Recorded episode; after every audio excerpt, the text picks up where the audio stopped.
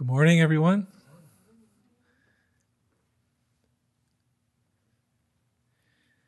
As most of you know, I grew up in Michigan, just like Les and Carolyn. And one thing we get a lot of in Michigan that we don't get down here is, is snow, right? And throughout my experience, and I know Les, you probably can identify with this, we had to drive in snow a lot, a lot. And you guys as well in New York. One thing we learned real quick was how to drive in snow. And then my wife and I got married. We're fast forwarding about 30 years of my life, but we moved down to Virginia in the Washington, D.C. area. And one thing they don't get very much of there is snow, just like here in Florida. Well, in 2010, we had a storm come into Virginia of over a weekend, almost 45 inches or something like that, which was a lot for even in Michigan, but it's a lot. Um, they called it Snowmageddon, which I thought was hilarious. Um, and so it was. It came in on a Friday, and we knew we had already preemptively canceled our church services for the weekend because we knew it was going to be a lot of snow. And so my wife and I were going home on a Friday and saying, well, let's just swing by the store. We'll get some stuff. We'll cook up some pancakes and we'll turn the fire on because we had a fireplace and we'll watch a movie or something and just kind of relax all weekend. And then we get to the store and, uh, I, it's the only equivalency I can think is hurricane prep time. Uh, everything was, and I had never experienced this before because, like I said, I'm used to snow and I was it was no big deal. And we get there and the shells are completely wiped out. There's nothing there. Uh, you know, toilet paper's gone. Who needs 48 rolls of toilet paper over a weekend? I don't know, but it was gone. Uh, nothing was there. And I'm sitting here with the few items that I could scrounge up for our weekend breakfast going, wow, if this was, this is just two days worth of snow, this is nothing. And I'm thinking, what would, if this was a real catastrophe, what would happen? Well, fast forward just 10 short years and we're seeing similar behaviors, right? And I was just sitting there and I was, at that time, it, it seemed so insignificant, but I remembered this verse from First Chronicles 12 32. And it, it's a, speaking of the children of Issachar, and it says, the, and of the children of Issachar, which were men that had understanding of the times to know what Israel ought to do. The heads of them were 200 and all their brothers were at their commandment. These men in Issachar were, were known to have understanding of the times and they were called upon in this specific situation to give wisdom and direction for what should occur. And I was sitting there back in 2010 thinking, thinking of this verse and it's come over and over in my spirit um, many times since. And what happened next? We had snow all weekend, and it was well over 30 inches, uh, almost almost 45 over from Friday until su- Sunday morning. And we lived in an apartment complex, and I went outside, and our car was completely covered. I mean, up to the hood of the car, roof of the car was just buried in snow because what had happened is the plow truck came down the center of our apartment complex and just went and pushed all the snow onto all the cars as he went through. So there was one lane and that was it. It took me by Sunday morning, I was getting pretty stir crazy and needed to get out of the house. Now I didn't know 2020 was coming and I was going to be in the house for eight months, but at the time it seemed like a long time.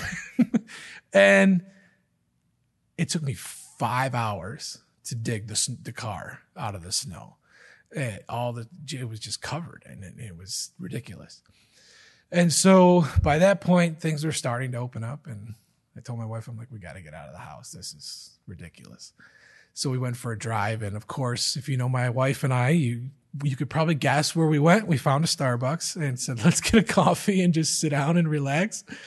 So we got a coffee and some of the places where we lived in Virginia, they had these kind of parking complexes that kind of went downhill and into the parking. I can't think of one similar, but you kind of go down a hill and around, kind of over where you put, like when you're pulling the Cody's, something like that, where it's going down. So we slide down in, slide down in, and get a coffee, and then we're on our way up. And uh, at the time, we're driving a 2016 Nissan Sentra, which is an old car. Back then, it was old, and now it's or a 2006 Nissan Sentra. Sorry, and um, front wheel drive, of course, for driving in the snow. And I'm pulling up. I've got coffee in hand, pair of sweatpants on because I was just chilling, and um, going up. And in front of me is this brand new back then BMW X Series, not even beautiful car anyway. And she's going, and the, the person driving's fishtailing because those are rear wheel drive cars, right? She's fishtailing, and then she starts sliding back. I'm looked to my wife. I'm like, this lady's gonna hit us.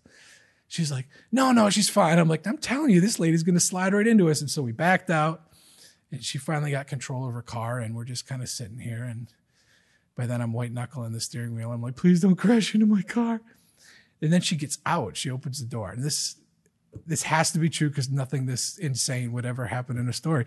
She comes out and she pulls and she starts approaching our vehicle and she says, Can you help me? I'm like, Well, sure, of course I can help you. She goes, Can you just get in your car and push into my bumper and push me up up the incline because I don't have the traction? I said, ma'am, I'm happy to help you, but you're out of your mind if you think I'm going to smash into your $60,000 car with my $10,000 car. It's just not happening. I said, I'm happy to, to drive it. I grew up in the snow. I'm happy to drive it and drive it out for you. So well, I can't let you drive my car. I'm like, you can't let me drive your car, but you let me smash into the rear end of it. It was just a completely insane situation. So I said, all right, here's what I'm going to do. I'll help, I'll push you and get you going. Cause she just needed to get the momentum. She just wasn't, she was spinning her tires. So I sit her in the car and she's got a manual transmission, which makes it even more insane that she was getting stuck. But um, I tell her to put in second, like we're taught, right? Put it in second and just let the clutch move you out. And she says, no, in first. I said, no, put it in second. And just let the clutch and the tension move you forward. Don't don't even hit the gas. Just let the clutch move and I'll get you moving. And once you start moving, hit the gas. I said, whatever you do, don't hit the gas.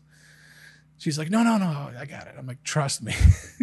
so of course I get behind her, and what does she do? She floors it uh, in first gear, spins the back tires, and from ankle to chest, I was covered in slush and mud and water and grossness, and I pushed her off, and she went on her way. And I get in the car and my wife's laughing at me, of course. and I'm just like, ah. She didn't even say thank you or anything. She just sped off and drove away. And I'm like, I'm going to follow this lady and let her know. But anyway, so we went home. And that's my Snowmageddon story. Um, and the understanding. And again, I was contemplating this verse throughout, understanding the times. There's a lot that we could say about it. It's, knowing the wisdom of what to do. So standing in line, and at, at, this point, we're having a snowstorm over a weekend. Do we really need to buy every piece of toilet paper in the place? Right. And knowing my wife's like, just grab a dozen eggs and a gallon of milk. We'll make some pancakes and we'll, and we'll call it a weekend. Um, and just knowing. So I was c- contemplating over and over again what understanding the times, knowing the times, knowing where we're living and, I thought, well, what times are we currently living in? What times are we currently living in? And if you want to know, there's only, there's really one place to go when it comes to knowing the time we live, and that's Matthew 24. Matthew 24, Jesus tells us, he lays out this um, outline, if you will, timeline of, of what it's going to be like before he returns. And he, he opens with four verses, verses four through eight. Jesus answered and said unto them, Take heed that no man deceive you, for many shall come in my name, saying, I am Christ, and shall deceive many. And you shall come and shall hear of wars and rumors of wars. See that you be not troubled, for all these things must come to pass, but the end is not yet. For nation shall rise against nation, kingdom against kingdom, and there shall be famines and pestilences, earthquakes in diverse places. And it says all these are the beginning of sorrows. Now, hopefully this is all sounding a little bit familiar. But the thing that I focused on, or that I want to focus on, is it says, Take heed that no man deceive you. And he talks about people coming and saying they are they are Christ or saying that they know the answer. And if you read through the rest of the chapter, it talks over and over again about prepared for deception, being prepared that no one can deceive you. And so for me, that means we have to understand the times in which we're living and that we, so that we won't be deceived. And continuing on, if we look at the, towards the end of the chapter, he talks about the days of Noah, verses 37 through 39. But as the days of Noah were, so shall the coming of the Son of Man be. For as in the days that were before the flood, they were eating and drinking, marrying and giving in marriage, until the day that Noah entered into the ark. And he knew not until the flood came and took away, took all away. So shall also the coming of the Son of Man be.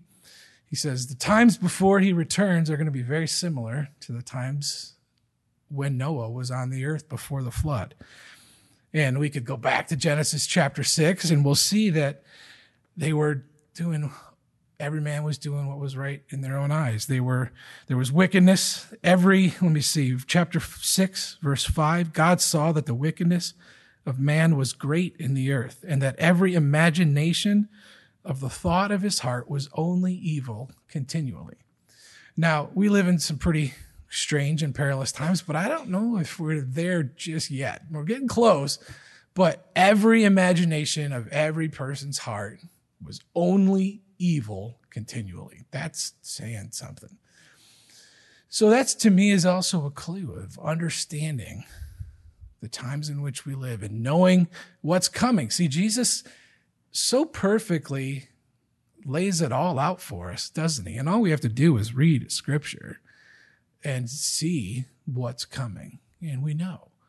And back when I was waiting in line at the Giant on uh, Braddock Road in in Centreville, Virginia, people talking about the end of the world because of snowmageddon is literally what they called it. I said, the end of the world is not coming. The world is not going to end because of a snowstorm. The end of the world is not going to happen over this weekend because I know all of these things that have to happen first. I understood, right? Also, this because there's deception, people are open to be deceived. And if you look at 2 Timothy 4, Paul talks about, excuse me, Second Timothy 4 3 says, A time will come when the people will not endure sound doctrine, but after their own lusts shall they heap to themselves teachers having itching ears. We heard a story about that this morning, didn't we, Brother Al? and they shall turn away their ears from the truth and shall be turned into fables. This is also something that's coming. Maybe it's coming and starting and going to increase. And when I read this verse, I thought of itching ears and finding teachers who will teach you what you want to hear. And I remember a pastor friend of mine when I was going to Bible school. Excuse me. I was going to Bible school and I knew a guy we weren't going to the same Bible school. He was going to a different uh, seminary, and we were talking uh, at at the place where I was working. And he told me he goes, "Yep, I'm getting ready to graduate." I'm like, "Wow, awesome!" You know, because I was just getting started. He's like, "Yeah, I'm putting together my resume." I'm like, "Your resume? What are you talking about?" He's like, "Yeah, I got to do a resume, and I've got to record my a sermon, a CD full of sermons, and." send them out to churches that are hiring pastors. And I said, churches are hiring pastors? What do you, this was a complete foreign concept to me because I grew up in the system that we've grown up in where you don't interview for the job, you're placed where God puts you. And so to me, he's like, yeah, I got to do uh, interviews with the board and they got to hear me preach for a month and see if they like what I have to say. And then I'm hired or I'm not. And I said, this is the most insane thing I've ever heard. But what are they doing? They're listening for someone who's going to teach them what they want to hear, right? Ah, we don't like your message. I don't think we're going to hire you or style or whatever. Um, and I'm not down, I'm not trying to downplay that or mock that, but that was just a complete foreign concept to me because I'd never heard of such a thing. But it reminded me of this verse. And I'm not saying every church that does that is like this, but it just reminded me of this verse of looking for itching ears to tr- people who are going to heap truth upon them that they want to hear. And um, once I got into the ministry, I experienced this a lot more, where people would come and we would get visitors into our church in Virginia. And they would stay for a couple weeks and they'd talk to you and they'd want to kind of gauge what you were looking for and gauge what you were all about. And then they're gone, or then they stay, depending on. But they're looking for, oh yeah, I went to this church last week, and this church last week, and this church last week. They're looking for someone who's going to give them what they want to hear. It reminded me of a quote, and this is common, and it's looking for truth that tickles your ears or tickles your heart, something that's convenient, a convenient truth. Um, and I hate to say it this way, but sometimes what God has to say is an inconvenient truth. When He says to change and He says to transform our hearts, that's an inconvenient truth. Yes, you're out of line. You need to be in order. And you say, But God, I don't want to change. And He says, Well, do you want to go on with me? It's an inconvenient truth.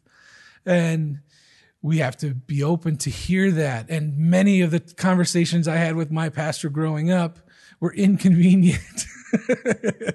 they were not always pleasant because it hurts when God applies the scalpel to things in our hearts. And it reminded me of this quote I read in a, a biography of uh, Steve Jobs. I can, he's been gone long enough to where I can say his name. And in his, I read this quote or this biography of, of him, and he said, I think different religions are different doors to the same place. And that was kind of his mindset. But that captures the mindset of a lot of people in the world. The different religions are just different doors. We're all going to the same place. And that's a common truth that's kind of permeating its way into the mainstream church, too. How many times do we hear pastors say, oh, I don't really want to talk about sin. I want to just talk about God's love, right? Well, God's love is is a great topic, but we still do need to talk about sin. And so, what comes next? Well, uh, if you read the Bible and you read Matthew 24 and other places, it says that this is just the beginning of sorrows. It'll increase and increase. Well, it's important for us to know that, isn't it? Not that we're doom and gloom and, you know, repent for the end is near, although there might come a time and place for that, but to know and the stability that comes with that understanding and that knowledge, the stability that it brings in us. Okay, the world's not going to end. Uh, we know that. There's going to be some difficult and challenging times, but there's a lot of things that need to take place before the world ends, right? And so knowing that and having that stability is something that encourages us, it holds us steady, it holds us fast, but we can also share that and impart that to others. So, what comes next is well, we, we know that it's going to increase. Um, what the world needs. What does the world need right now? What does the world need right now? And I can say this. I don't get political. I know Pastor Danny doesn't get political either. And there's a reason for that because the world doesn't need politicians or politics. That's not what's going to change. Um, I lived in our nation's capital for 10 years, and I can tell you there's a lot of things that happen there in our nation, in, in Washington, D.C., on both sides of the aisle that will not change and bring repentance into the earth.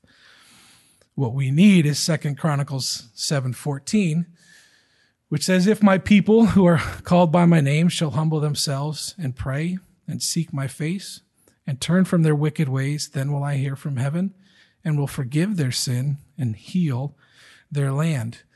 We need to turn from our sin. We need our nation to turn from our sin. We need the people, we need the church to turn from their sin and to cry out to God for repentance, to cry out to God for revival. Now, that's not something you hear a lot about, repentance, um, because it's inconvenient to, to hear that you need to change. We hear a lot about God's love, and you can't diminish God's love. God is love, He's the very essence of perfect divine love. But, you know, we also need to understand that sin is something that God hates. And it's not the sinner that he hates, it's the sin itself that causes the decay in people's hearts. And we need to understand that. God loves you just the way you are and is is something that sounds really good to itching ears. But it's not the message of salvation. The message of salvation is turn from the way you are and walk a different way. God loves you, yes, but turn from the way you are and walk a different way. And it's a much better way, right? God hates sin because it's the very antithesis of his nature. God hates sin because he is holy and holy, holy cannot abide with sin. God hates sin because he is righteous and the epitome and, and personification, if you will, of righteousness. And unrighteousness cannot be a part of righteousness. So he wants us to leave that sin and walk on and be like him and be in communion and fellowship with him. This is what the world needs. When, when Isaiah 40 in verses three and five, the voice of him crying in the wilderness, saying, prepare ye the way of the Lord. The Lord is coming. The Lord is returning. And what is he talking about? Bringing down the mountains, raising up the valleys, straightening, straightening out that which is crooked, smoothing out that which is rough and full of stones and pebbles. And what are those stones? Those little iniquities and impurities in our hearts, the things that are crooked, that are out of line. Raising up those valleys of inefficiency or ineffectiveness or self consciousness and lowering those mountains of pride. He's talking about change. And then he says, then the glory of the Lord will be, will be revealed. When the glory of the Lord is coming, do you want him to fall, go over mountains and through valleys and around corners and over rocky roads? Or do you want him to have a super highway like I 75 through Atlanta that's got eight lanes in both directions? You want him to get there as fast and as straight as possible. So we've got to prepare the way for him to return. That's the message. That's the thing that we need. So, how can we make a difference? How can we make a difference? When we see difficult times, we see panic and so forth. We need that stability that comes from knowing God's word and knowing who he is. That poor lady, I, think about her often in that in that BMW and she she really was scared because she thought she was going to be stuck there forever. And she was she was panicked. She's like can you help me? And i'm like of course i can help you. What she needed was someone who had an understanding of the situation who had an understanding of how to drive in the snow she didn't it's not her fault she grew up in a place where there's no snow she was driving the absolute worst kind of car to drive in the snow. It was so funny because I was driving home in the middle of that snowstorm from work because I was essential personnel at the time. There's a foot of snow on the ground already, and I'm in a little. I think I had a Hyundai Elantra. I had that was my car, and my wife had the Nissan front wheel drive, and there I am just plowing through the snow like nobody's business. And there's BMW, Mercedes, all these rear wheel drive cars on the side, just abandoned on the side of the road, where people just parked them and started walking home. And um, they needed someone with the understanding to navigate through. And this lady needed someone to help her. So, what do we look for? How can we make a difference? Well, we look for wisdom, a call for wisdom. Esther 1, verse 13.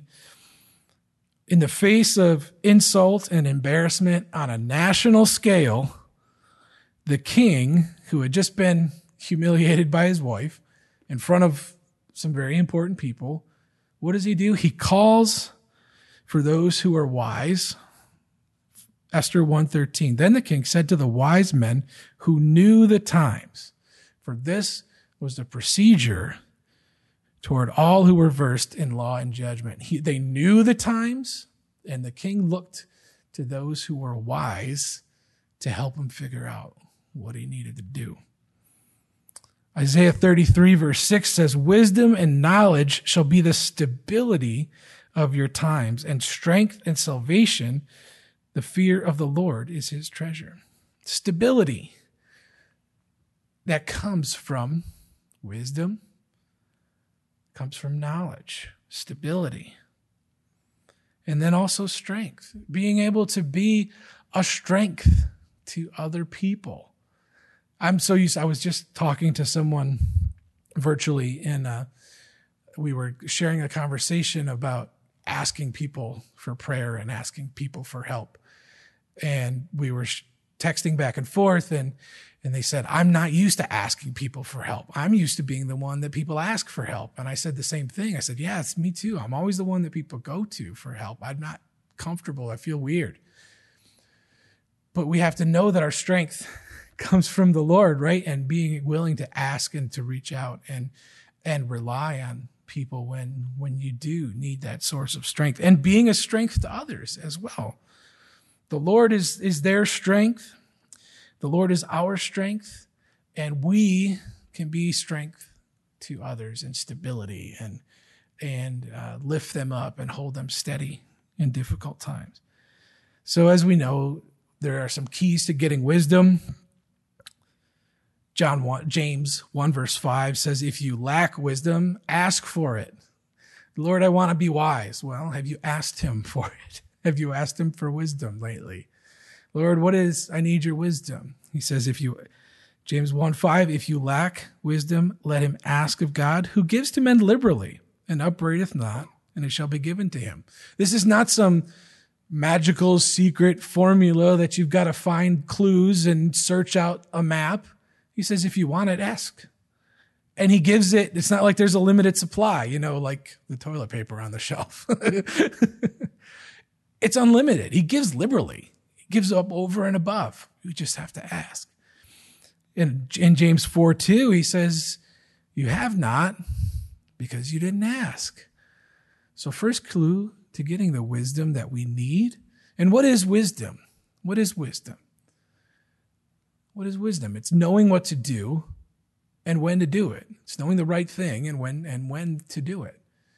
It's it's having that knowing the right thing, knowing what to do and when to do it. It's just, that's a, the simplest definition I can come up with. There's a lot of other, we could go about wisdom for weeks, but we need to ask for it.